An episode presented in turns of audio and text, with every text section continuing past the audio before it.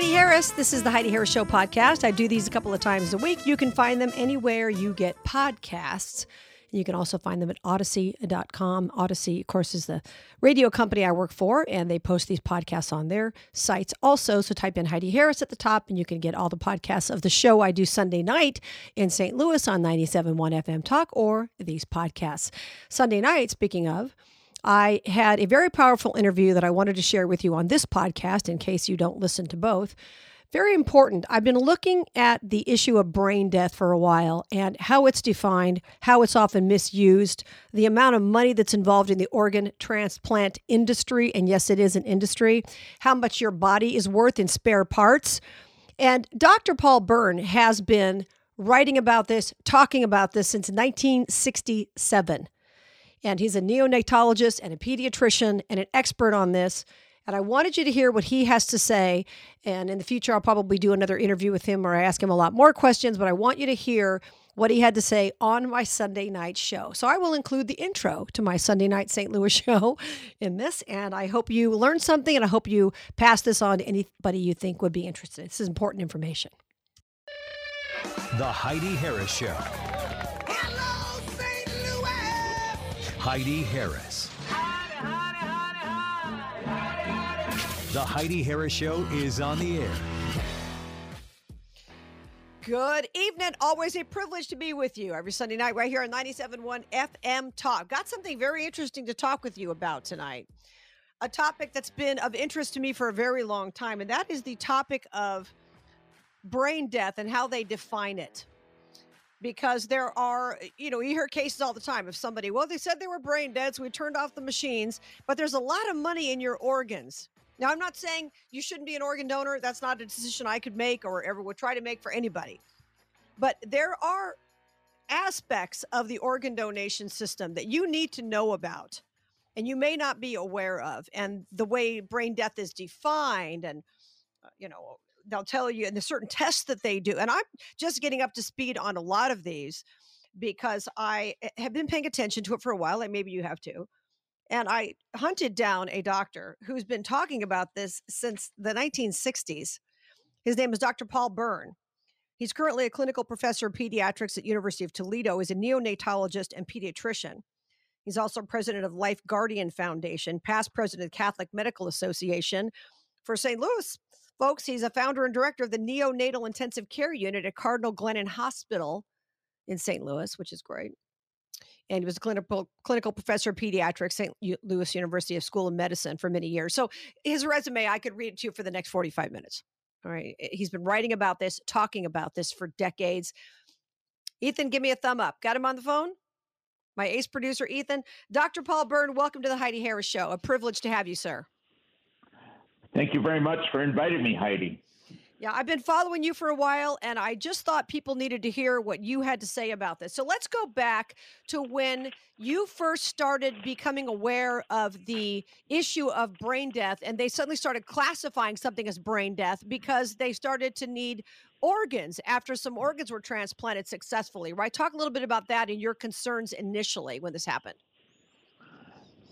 Well, actually, the, the uh, getting organs for transplantation began in 1968 and but my interest in it began in 1975 and uh, because of a baby at Cardinal Glennon Children's Hospital, uh, uh, baby Joseph, who was uh, on a ventilator, born prematurely, and he wouldn't move and wouldn't respond. So a brainwave test was done, and that was interpreted as consistent with cerebral death.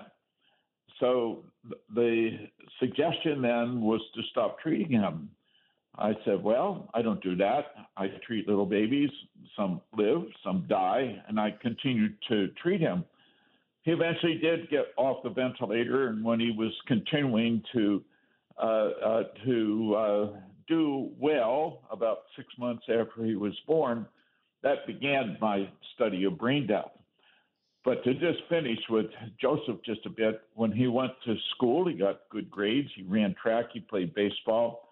Wow. He eventually married, has three children. But it was because of Joseph that I started to study the subject of brain death. Yeah, because you started looking into it and saying, wait a minute, the way they're defining it is not the way eh, that doesn't sound like actual death, right? That's what you were looking at with baby Joseph. Correct. Not actual death. And so my study then is what is this? That, that, and so I asked the neurologist who reported as consistent with cerebral death for articles about brain death.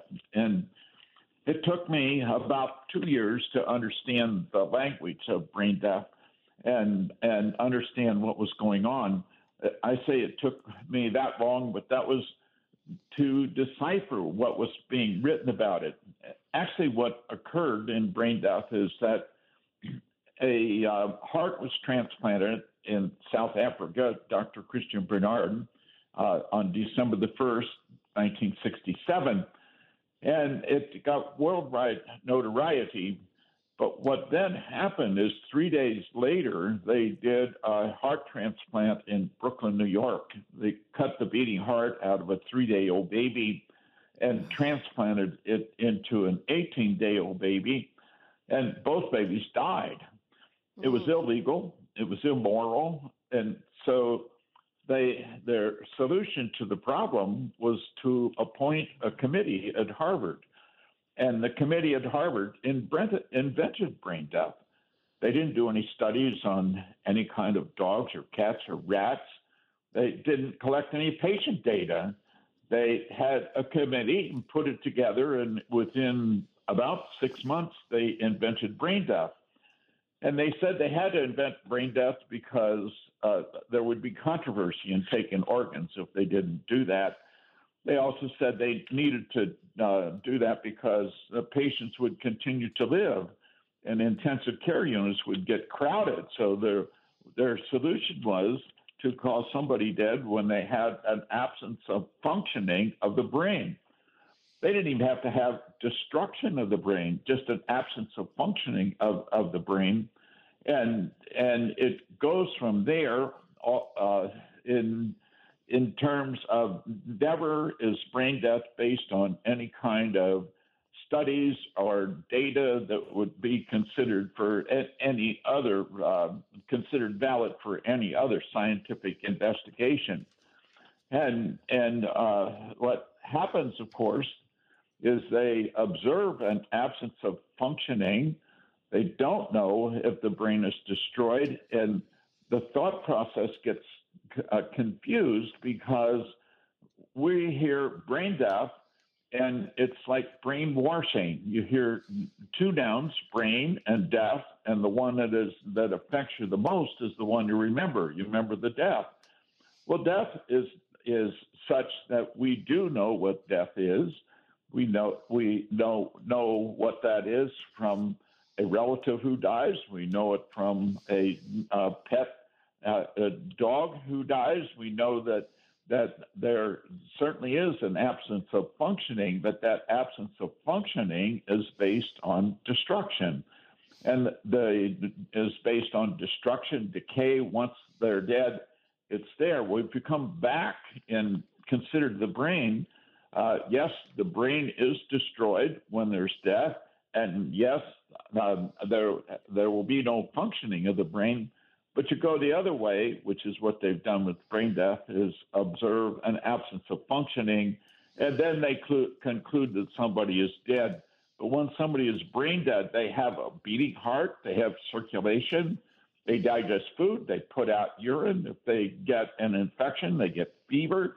Uh, uh, if they're uh, pregnant and carrying a baby, uh, that they uh, can continue to carry the baby. Actually, one study recently, 27 out of 32 pregnant women who were declared brain dead delivered a he- healthy baby. Wow. And, and so, uh, how can one um, be called, uh, how can one be dead and carry a baby in the womb? This, uh, it, it's so contrary to, uh, to sound thought and and so it's because of Joseph that I started to study the subject of brain death and have continued to study it.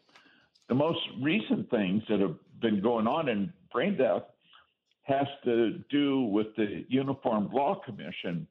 The Uniform Law Commission is located in Chicago, and they've been in existence since about 1890. And what th- that organization does is considers um, writing laws that would be accepted in all of the states. That's why it's a uniform law commission. And they they have the Uniform Determination of Death Act, which they uh, supported in 1961, and that law has been in place in almost all the states since that time. And the the law that law says that it's two ways written into the law that somebody can be declared uh, uh, dead, which is kind of foolish to start with. There's only one way that people are dead, and but there's two ways. One is irreversible cessation of circulation and respiration, and irrever- number two is irreversible cessation of all functions of the entire brain, including the brainstem. Now, those kind of words sound very strong cessation of all functions of the entire brain. That sounds very strong, but then what they put in the second part of the law is this determination is made in accord with accepted medical standards. Well, between 1968, when it started, in 1978, there were 30 disparate sets of criteria that were uh, published any one of which could be an accepted standard. And it goes on from there to where they are pushing for the criteria that the Academy of Neurology uh, is pushing for, and and they they do it in such a way that they have the law cessation of all functions, but then they don't test all the functions.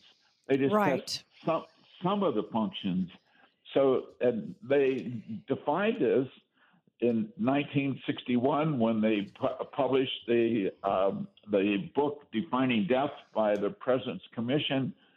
What they said was that the uh, the testing was done primarily at the bedside, and then which functions do they uh, test and pay attention to?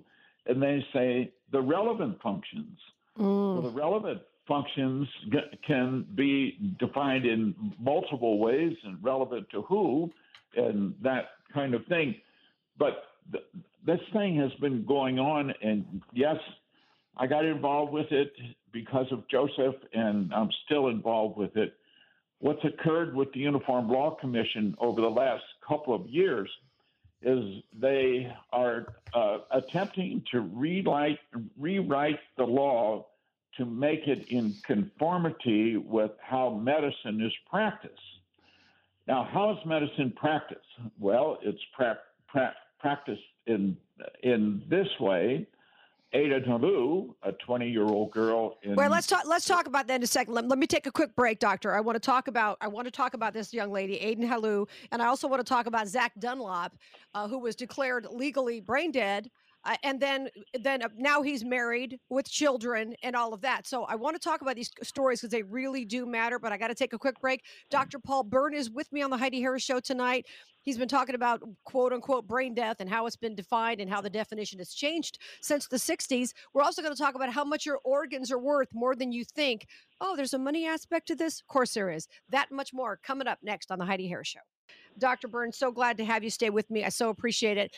Uh, I was watching one of uh, the speeches that you gave. I believe it was testimony before Congress. And you were talking about this is a few years back, and I've watched many things you've talked about, but you were talking about how much organs were worth. And this was maybe nine, ten years ago. And you were talking about how we're worth 1.5 to $2 million just in parts. Yes, and th- those numbers still hold. In fact, as they might even be increased. I'm sure. To to look at the whole thing of organ transplants. Every three years, they collect the data as to how much uh, uh, how much the is billed for organ transplants. And in 2020 was the most recent years. We'll get them get them again soon. but $48 billion was billed for organ transplants, Wow. of which doc- doctors got $6 billion. And so you see, it's big business. Organ transplant industry is big business. Uh, obviously, the, the whole medical system is involved with it. And anybody that knows anything about uh, how medicine is pr- practiced, the neurologists, the neurosurgeons, the intensivists, the emergency room doctors, they're all in this together. And for the most part, they're all employed b- by the hospital administrator. And the hospital administrator gets money primarily from Medicare and Medicaid, also some private insurance companies, but they all follow the same rules. So you see, it's big business how it how it works, and actually to get organs, it oftentimes even begins at, at the scene in the sense that they decide which hospital they're going to go to. The level one hospitals are also the transplant hospitals. Wow. Well, hold on, doctor. I don't want to gloss over that. That's a big deal. So let's say you're in a bad car accident or motorcycle accident, something like that. You're, you know, prime candidate. You're 17 to 30. You got great organs. You're saying that from the time that person is severely injured, it's possible they can be taken to another hospital to more easily facilitate the procurement of their organs. Should they be able to convince the family they're brain dead? That's correct. Wow. And every organ transplant center has what they call a designated requester. And that designated requ- requester's job is to befriend the relatives, uh, to do things. Oftentimes they're described as nicely dressed. What can I do to help you? Can I get a cup of coffee? Can I help you to rest? And befriend them because it takes a little bit of time to uh, uh, make this uh, declaration of, of uh, brain death, and already uh, in, the law is written so so that every test that's necessary to determine if the organs are suitable for someone else, and every treatment that's necessary to keep the organs in good shape can be done without any extra permission from anybody. Okay, well, I don't want to gloss over that either, doctor. That's really important. So you're saying that there's a person who will be assigned at the hospital to basically show up and schmooze you, keep you happy, bring you coffee, bring you uh, tissues and everything else, while behind the scenes they are testing to see whether or not your organs are harvestable or whether they're going to be good on the market or whatever. That's correct. Wow. Wow, that's that's a big deal because you've got bereaved parents. Let's go back to the motorcycle accident. You got a 22 year old kid had a motorcycle accident, maybe lived in a state without helmets, maybe even wore a helmet. That's a perfect candidate for this kind of thing. The family's crying, they don't know, and so you've got a salesperson in there trying to schmooze the family. Th- This is unbelievable, doctor. Yes. Well, I accept the fact that you say it's unbelievable because what is it? We expect that when we go to the hospital, we expect to be treated. But, and what actually what happens is that once they're in the hospital, if they have already signed an organ donor card, they are a prime candidate to get uh, organs from them. And uh, the uh, the best organ uh, uh, the best organs come from young people. So the people who's uh, 30 years and and under, their life is in jeopardy, especially if they have signed an organ donor card because it makes it that there's really not much uh, that anybody can do to help defend them because they have already said yes, take my organs. And and uh, and and so these kinds of things that we're talking about, Heidi, the public has to be taught about them. yes, absolutely. Let's go. Let's go back. So you see, you've got somebody. Let's say once again, a motorcycle accident. What if that person didn't sign a donor card? If they signed a donor card, I guess it sounds like you can practically guarantee they're going to say, "Oh well, brain dead." But if they didn't sign a donor card, then what's the procedure then? Because you know they still want those organs. Now they've got to extra work extra hard to schmooze the family, or how does that work? Yes. Well, the law is written so that there's a descending class of persons that can give permission under those circumstances. and obviously the close relatives, mother, father, son, da- daughter, brother, sister, the close relatives, but it con- continues on down to the coroner or the hospital administrator. Wow. And and uh, and so uh, it it is that way that the hospital administrator can give permission to take the organs, and at least uh, um, w- one of the reports that came from California a number of years ago. Uh, it was that kind of situation. A young man, 20 years old, who was found unconscious, uh, unresponsive on the street, and and um, they uh, could not contact his parents, and within a very short time, they took his organs. Wow. And and then his parents found out about it, and so so uh, um, it's really important that that uh, everybody everyone learn about these things. They have have to know the deficiencies of of how medicine is uh, involved, and then how the, the laws make it so it can be. Uh, it, it makes them so that they can get organs, so they can do these things. There's two laws from the Uniform Law Commission: the Uniform Anatomical Gift Act and the Uniform Determination of Death Act. Now, uh, a minute or two ago, you were talking about the motorcycle uh, accident, and uh, that that that is what that Zach what happened to Zach Dunlap.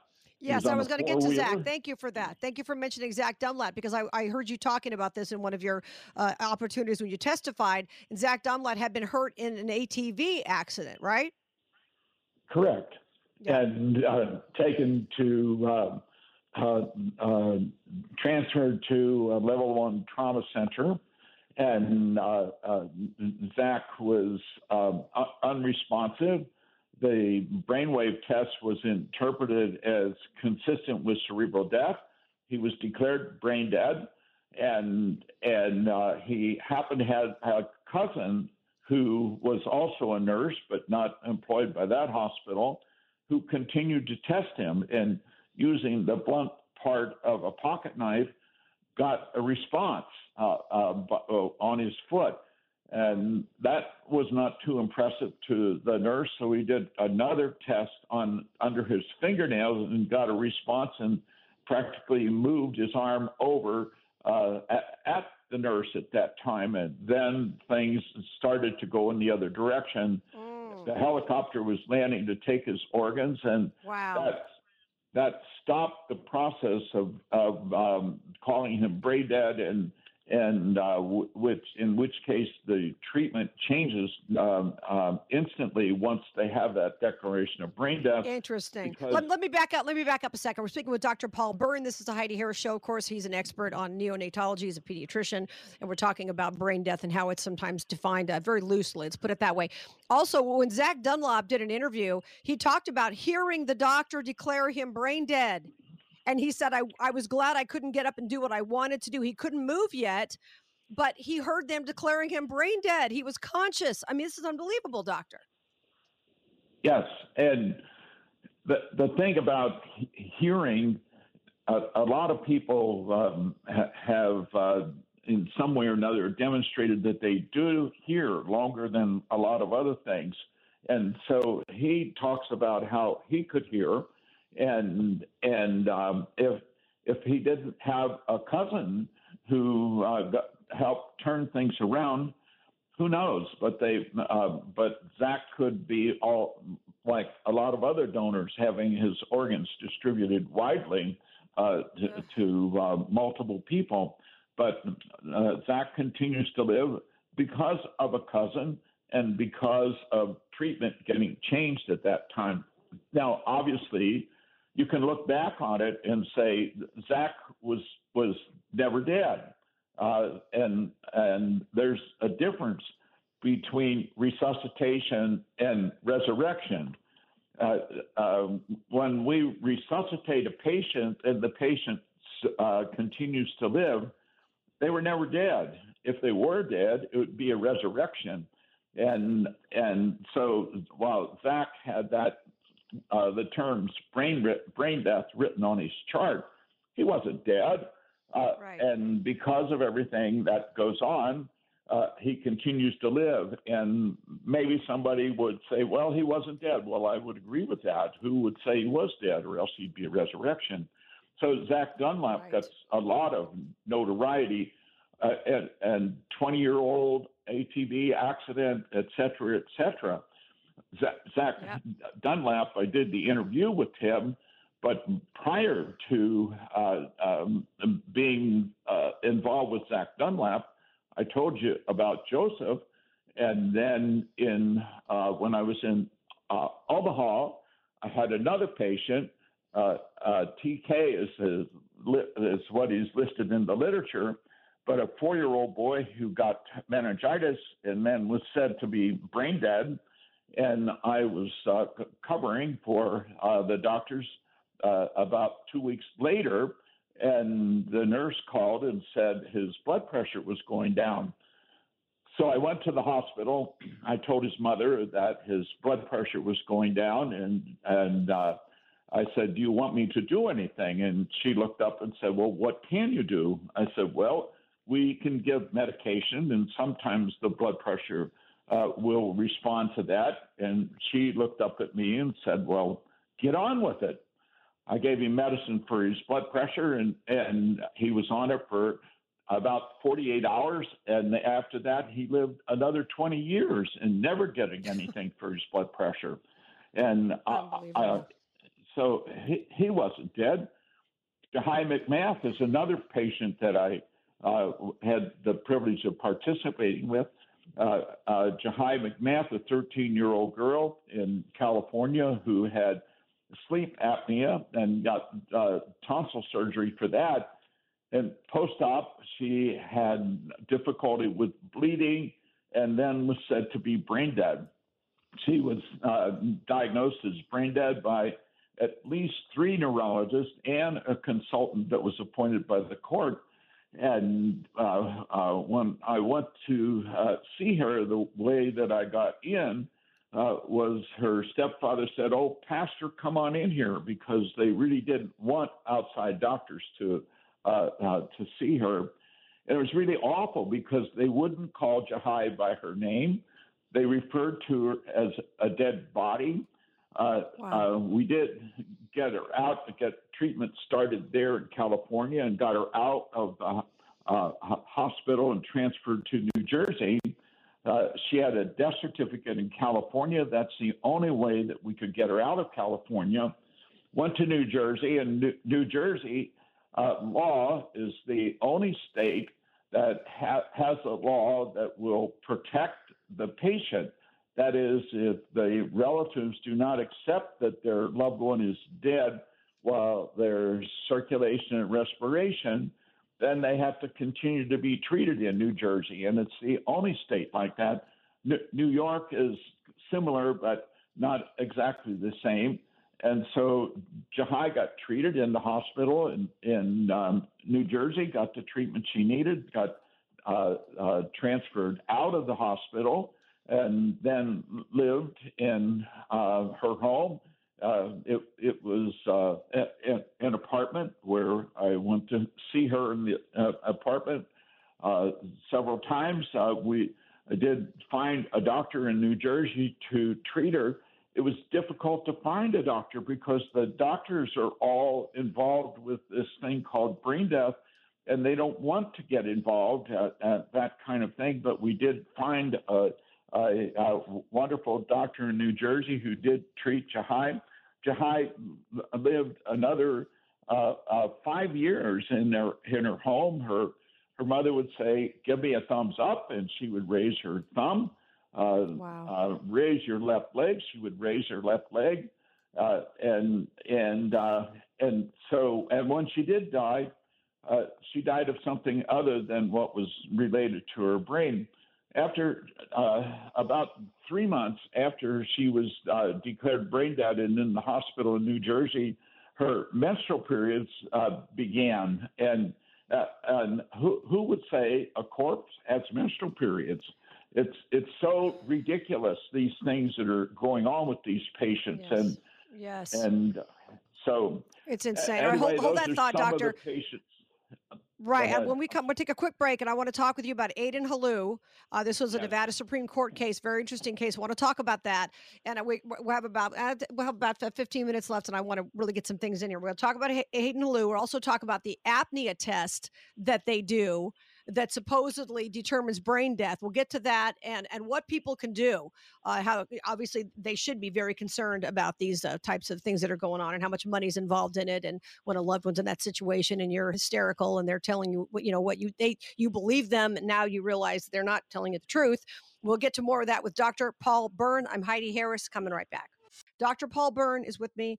He's a neonatologist and pediatrician has been for years uh, past president of the catholic medical association. He's the president of life guardian foundation. We're talking about brain death and how it's you know it's a billion dollar industry to grab your organs all right? And so many times you're not technically dead and if you were dead then they might not be able to use your organ. So we're gonna we've got a lot more to get to before we close out this hour, but I want to get to as much as I can. Doctor, appreciate you being with me and staying with me. Aden Hailu was a case out of Nevada, 20 year old girl who had a a situation happened. She went in for to the hospital complaining of abdominal pain and ultimately had some problems from anesthesia. And they declared her brain dead. And the Nevada Supreme Court said, no, she's not. But after that, they made some changes to Nevada law about that that would basically make it, if, if my understanding is correct, easier to declare somebody like her brain dead in the future. So there wouldn't be any argument. Is that how it went down? Correct. And things like doing the apnea test that you mentioned, they don't have to uh, notify the relatives that they're going to do it. And it's also written into the law that if a, a member of the family ob- objects to the acceptance of the brain death, then uh, then the family may be subjected to all medical and legal expenses that are incurred because of that. That's And uh, unbelievable. I s- that's how they changed the law. With Aden Hailu, she had brainwave testing three times.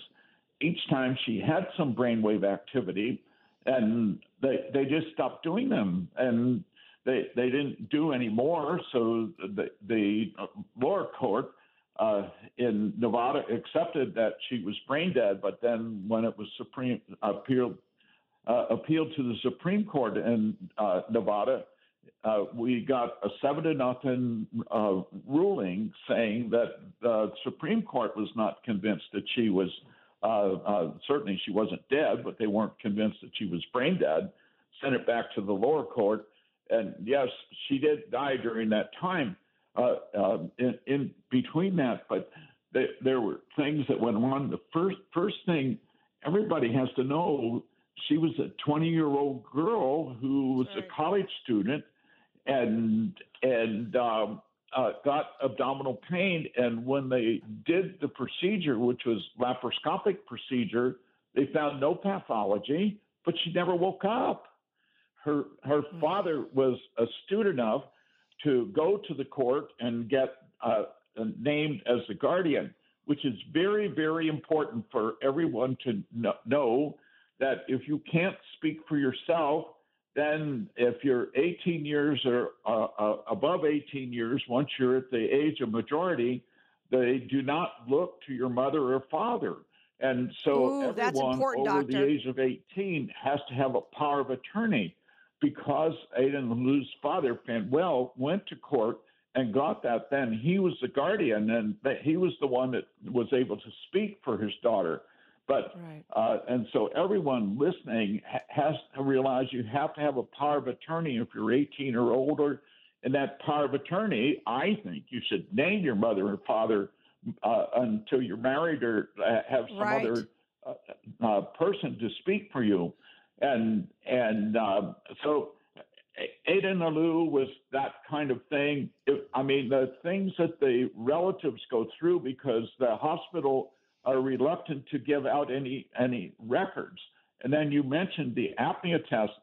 Everybody has to learn about the apnea test because what it is, it's a, a test that's done on a patient who has normal color, normal blood pressure, uh, um, respiration, digest food, and they're on a ventilator. And you got to know that they have recently had a significant event of some kind and they take away the ventilator to see if they can breathe on their own.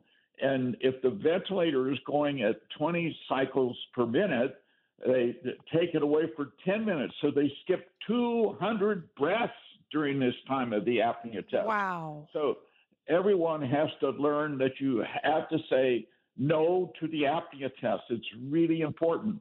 The other place you need to say no is no at the license bureau. You should say no. And if you've ever said yes to being an organ donor, you should learn from this and other things. Go to lifeguardianfoundation.org and you can get more information. But you have to go back to the license bureau and tell them that you do not want to be an organ donor. And then you should know that the laws in every state are written such that if you go back the only way they will accept that you're not an organ donor is if you have it documented, but the license bureau doesn't have any way to document a negative. They they uh, and so they don't provide you a way to document it. So you have to have a way to document it. Uh, we do have a card that we send out if people get in touch with us at Life Guardian Foundation, and the, the card basically says that you want to be treated if you get in the hospital, and it and it says you don't want to have an apnea test and you don't want to be an organ donor, and gives you a way to uh, to at least declare these things and designate someone to speak for you. It's just a little thing that can perhaps be helpful. I say perhaps because the uh, organ transplant industry, which includes medicine, the laws, and the philosophers and the theologians have been involved with this also. Uh, and all, all, of it revolves around getting your organs, not protecting your life until uh, as long as you are alive. And that's what we do at Life Guardian Foundation. We mm-hmm. protect life from the beginning of life until death and when someone is uh, dead, there's a change in state. The change in state is from the living state to the dead state, and the dead is the dead remains, and that remains is manifest in destruction, disintegration.